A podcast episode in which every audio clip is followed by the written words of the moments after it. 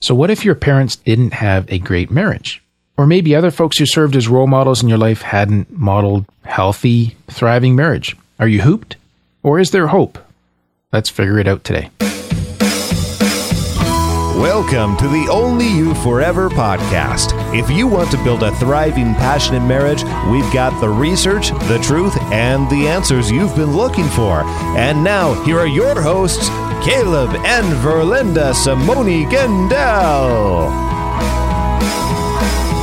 Hey, everybody, this is episode number 64, and we're going to be talking about role models, prompted by a note from a young family just asking, What if we didn't have great role models? Then what? I think this is a really common experience. I do too, yeah. You know, like even us, you know, right now we're trying to be the best we can for our kids. Yep. Mm-hmm. Or the best couple we can be. But uh, for our kids watching us, you know, there's going to be some things that they like Mm-hmm. and that they might adopt from our relationship. But I'm sure that there's other things that they're not going to want to carry forward. Right, So even if you had good role models, right. it's not all good. No, so we all, and that's the thing is we all face this, but I think to varying degrees.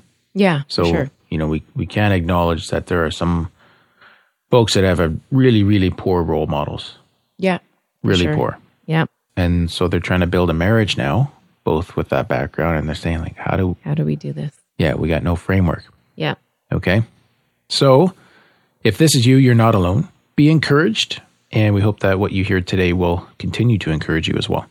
Before we jump in, we have another great iTunes review from Katie Andrew, which says, Such a great reminder. Love the honest advice and feedback. Thanks, Katie Andrew. We really appreciate you taking the time to leave us a review. It's awesome. Yeah. That's nice. So I think the first thing I want to point out on this role models thing is that all role models, and you may not want to hear this, but all role models are actually useful, good and bad. Okay. We all think positive ones are, but negative ones can be as well. So what the research shows about human behavior is that when we want to add positive beneficial activities to our lives, we look for positive role models. Makes sense? Yep. right? For example, you know, if I want to work out more often, I'll choose a fit person that I know as a role model Okay. in my mind, right? yeah. On the other hand, if I have unhelpful behaviors that I want to get rid of, such as overeating, I might consider a very obese person as a role model. Okay. So that's a useful negative role model because I'm saying, okay, I never want to be like that, Right. right? So that's kind of like the same goal, but different aspects of it. Right. One is something that you want to do, and one is a role model that you don't want to do. Yeah. And this is normal human behavior. And the point is just that both are useful. Right. Okay. Yeah. So we use these positive role models to help us engage in beneficial activities, and we use negative role models to sustain our motivation to refrain from negative activities, Okay. which, you know, makes sense when you stop and think about it, right? So I just wanted to use that to highlight the point that role models, the role models that we did have are going to be useful, either as something we want to uh, imitate or avoid, or po- most likely a mixture of both Okay. because role models are very rarely all bad or all good. Right. So we want to be selective and wise and put things in the right buckets. It's really about kind of taking the good and leaving the bad, or as I say sometimes, eating the meat and spitting out the bones. Right. Does that make sense? Yeah. Now, one more caveat I wanted to throw in here just to be aware of, and I wasn't aware of until I came to the research for this episode, was cultural differences.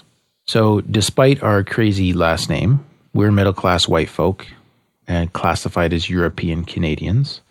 And Mm-hmm. for our cultural background, it's typical that we are far more inspired and motivated by positive role models who highlight a strategy of pursuing success.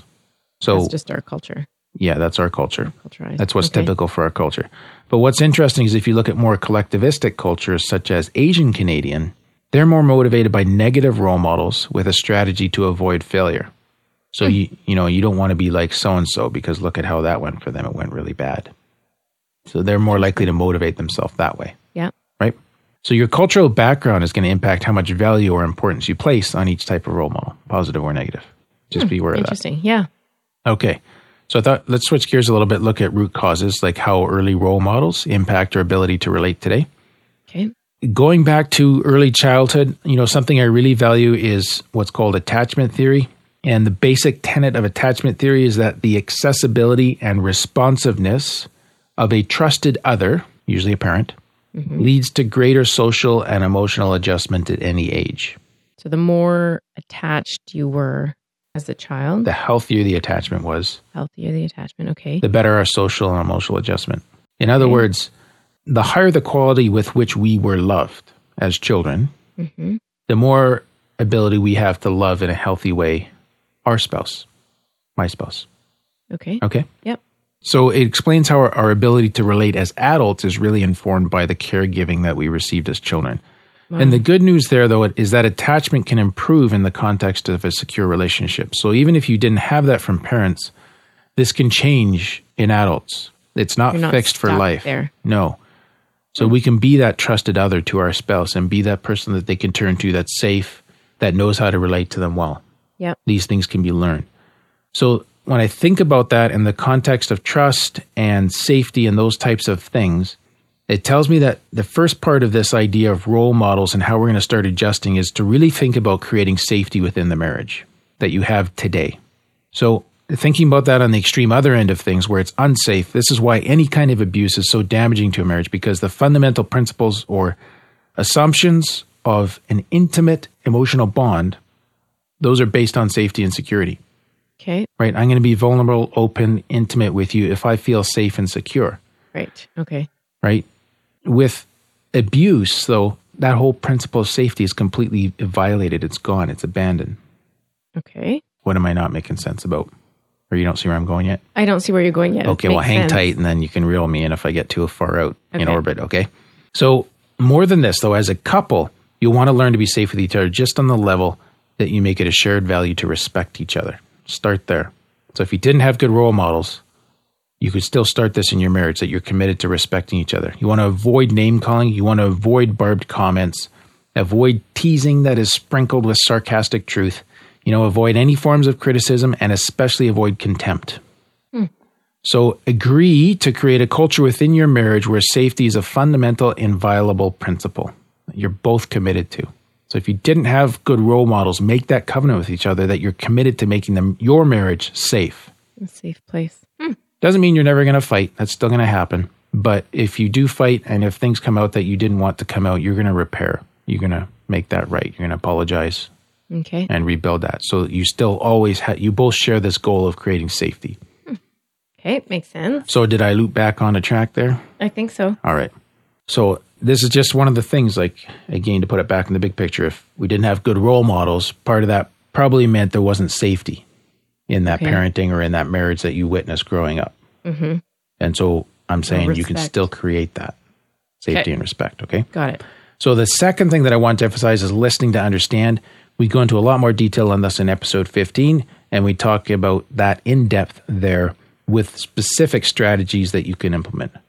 But the reason why I highlighted this listening to understand is that so much of the ways that we miss each other in our communications is that we react out of our own perceptions of reality without really being willing to open ourselves to see reality as our spouse does, to see it through her eyes or his eyes. And if you're reacting in a way that your role model right have reacted, Right, that wasn't a healthy place, right. or that wasn't a healthy reaction. Right.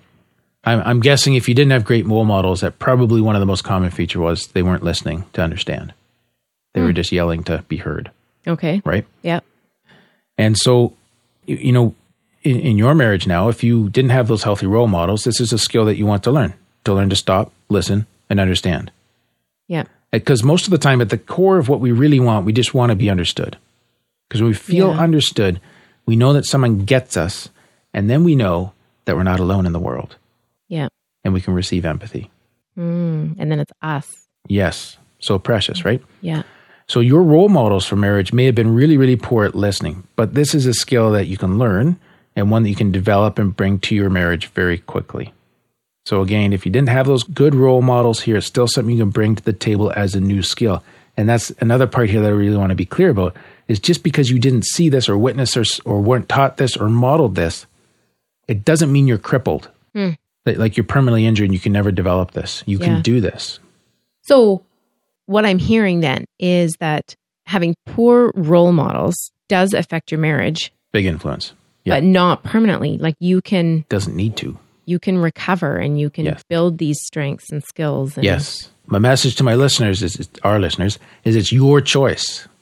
Yeah. You can change this. You don't have to accept this as your permanent reality. Okay. I think I'm getting it now. So you can choose to live differently, choose to create your own new, healthier ways of relating to one another. That's good. All good? Yep. So, and then I just, I have like four or five more practical ideas here for Linda to help folks, if they haven't had good role models, how they can learn some of these good habits, okay? Okay. And there's really kind of, you know, whatever, these are just five ideas. It's not all of the potential ideas that could be had for this topic. Yep. But the two core ideas are education and relationships. Okay. And you can educate yourself, you can get yourself into good relationships, right? Yep. You can do either, but together would be ideal. Alrighty. Some ideas. Number one, marriage mentoring.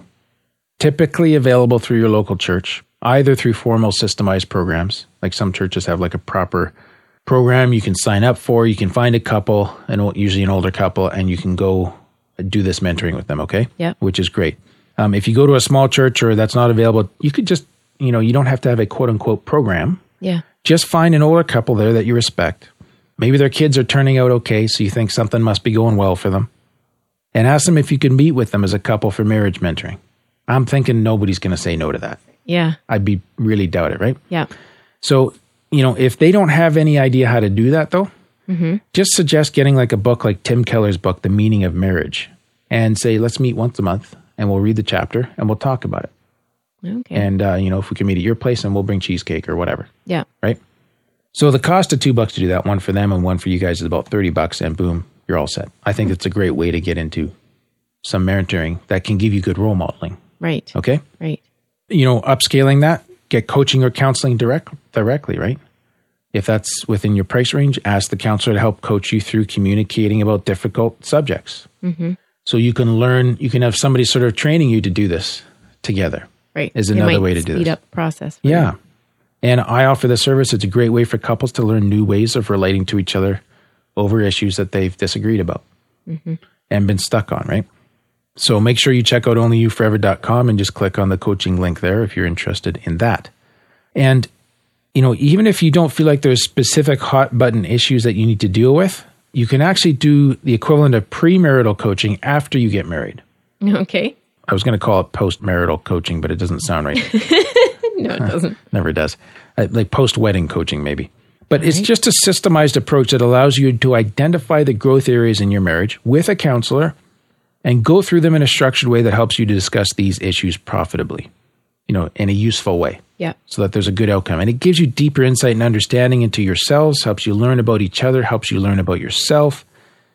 And then while you're doing that, the counselor helps you to model your own healthy ways of interacting around these growth areas. Oh, okay. So again, this is a service I offer. Would this Yeah. not be marriage coaching? I- it is. Yep. Oh, okay. Why? Well, I'm just wondering why it's so hard to come up with a name for Well, it. sometimes it's okay. So here's here's the thing, right? You know, strictly speaking, marriage coaching or marriage counseling is an open-ended affair where it's like you identify some problems or goals depending on which route you're taking and you work towards that. Okay. But you know, I think there's sometimes that there's folks they want to lift their marriage Yeah. and they don't, don't feel know like what- there's any particular pain points. Okay. They So- don't know what they need to work on yet. Yeah, what I'm saying is you have an assessment here. You fill out the all these questions. It says, okay, here's some stuff you guys probably need to talk about more. Okay. Right? Yep. So it gives you a strategy if you feel like you need one. Okay. You know, and on the very straightforward end of things, in terms of you know not having good role models, looking for solutions. Don't forget that reading books is a great option. I pretty much recommend anything by Dr. John Gottman. Books like The Relationship Cure or The Seven Principles for Making Marriage Work, they're super useful. Check out as well Hold Me Tight by Sue Johnson and also Keller's book that I mentioned earlier on the meaning of marriage. Alrighty. And of course, you can also learn by digesting good marriage content, like what you get in this podcast. Hmm. Or if a marriage speaker comes to a church near you, make sure you attend. Don't miss out on an opportunity to, to, to get a conference on marriage or a retreat if they're available in your area. So, all of these things are good ways to fill in the gaps left behind by poor role models. Yeah. So some of them are education, some of them are relationships. Yep. Gotcha. And I hope that the message that's coming through here is again, it's just the idea that you're not crippled. Right. And But I'm sorry to help have to yourself. use that word, but yeah, help yourself. You can do stuff about this. Yeah. Yeah. Good. So when I was thinking about this too, a Bible passage came to mind. And I was thinking of the kings whose lives are recorded in the Old Testament in the Bible. And you'd have three or four generations that would make really bad choices one after the other, Yep. right? And then all of a sudden, you'd have someone like this young King Josiah. He became a king at the age of eight. And I don't know exactly what his pivot point was where he changed or he decided that he Yep. was going to stop the, the bleeding. But it's interesting to look at how he abandoned some really, really negative role models. Okay. So it says in 2 Chronicles 34 Josiah was eight years old when he began to reign. He reigned in Jerusalem one and thirty years, and he did that which was right in the sight of the Lord, and walked in the ways of David his father, and declined neither to the right hand nor to the left. So he did what was right. He chose the better path, right? Now, unlike his forefathers. Yes, and that's the point here, right? Is he led that balanced life. He didn't go way off into left field. He didn't go off into right field. He totally, if you read the full story, he completely obliterated the idolatry of his forefathers. A little further down that same chapter, it says that he repaired the house of the Lord. And then further down the chapter, it says he made a covenant before the Lord. And the king stood in his place and made a covenant before the Lord to walk after the Lord and to keep his commandments and his testimonies and his statutes with all his heart, with all his soul, to perform the words of the covenant which are written in this book. And this is on the back of role models that were like, as far as sacrificing children, like they were Right. so far gone Yeah. right? And just brutal, bloodletting, evil people. Yeah. Okay. And so at And the he end, changed. he changed, right? And the impact was he eradicated all the problems of former generations and he grounded his own personal life and mission on the things of God. And it says about the nation that all his days they departed not from following the Lord, the God of their fathers. So he completely reversed the impact of generations of poor role models. And he did that actually on a national scale. Profound. Wow. Yeah. So think of the potential, though, for our lives of just doing this for our own marriage, for our own children. Right. And maybe there's things that have been going from generation to generation. They need to stop, and you're the person. Yeah. And then think of how you could be the role model for the next generation. Yes, you can be the pivot point, Yeah. the change. Yeah. And to do that, you really can have to sort of attend to yourself. This is about self care and care for your own marriage, right? And it reminds me of 1 Timothy four sixteen, where it says, "Take heed to yourself and to the doctrine, and continue in them. For in doing this, you will both save yourself and those that hear you." That's good. Oh, good. Yeah. So I just wanted to encourage our listeners in facing the realities of role models you have had. If they were not what they needed to be, you can be the person who, with help from God, breaks a generational pattern of neglect or poor or broken marriages, or of children loved inadequately, and brings something new, more powerful, and healthy to your marriages and to your children and to your children's children. Yeah. That's powerful. Amen. Okay, so next week we're going to talk about how to rebuild trust in your marriage after it has been broken. Super relevant topic, especially if you've been through the tragedy of a sexual betrayal, be that an affair or discovery that your spouse has a pornography addiction, or maybe your spouse just blew some money you've been saving up and that really hurt. Whatever it might be, we're going to be focusing on this one point of rebuilding trust. Well, Oh, that should be good. Well, that's all for today's episode. You can get the full show notes at oyf.link slash 64. There's a lot of book details and stuff in that, so you'll want to go to those show notes. Again, oyf.link slash 64. And remember, we're here to help build thriving, passionate marriages. And we can only do that if we have people who are listening to our podcast and reading our blog. So I'd love for you to help us with that. So please leave us a review in iTunes today. Yes, they're encouraging to us, and that is important. But even better is that when you leave a review in iTunes, it raises the visibility of our podcast in iTunes when folks are searching for a good marriage podcast to listen to. So that helps us reach a wider audience and influence more marriages for good and for the glory of God. So if you haven't left us a review, please leave us one today. If you want instructions how to do that in iTunes, just open your browser and go to oyf.link slash review, and there's instructions there. Once again, the short link is oyf.link slash review. Thanks for doing that, and we'll see you next week. Thank you for listening to the OnlyYouForever.com podcast. Please help us reach and influence a wider audience by rating and reviewing our podcast at OnlyYouForever.com slash love. Thanks for listening, and we'll see you next week.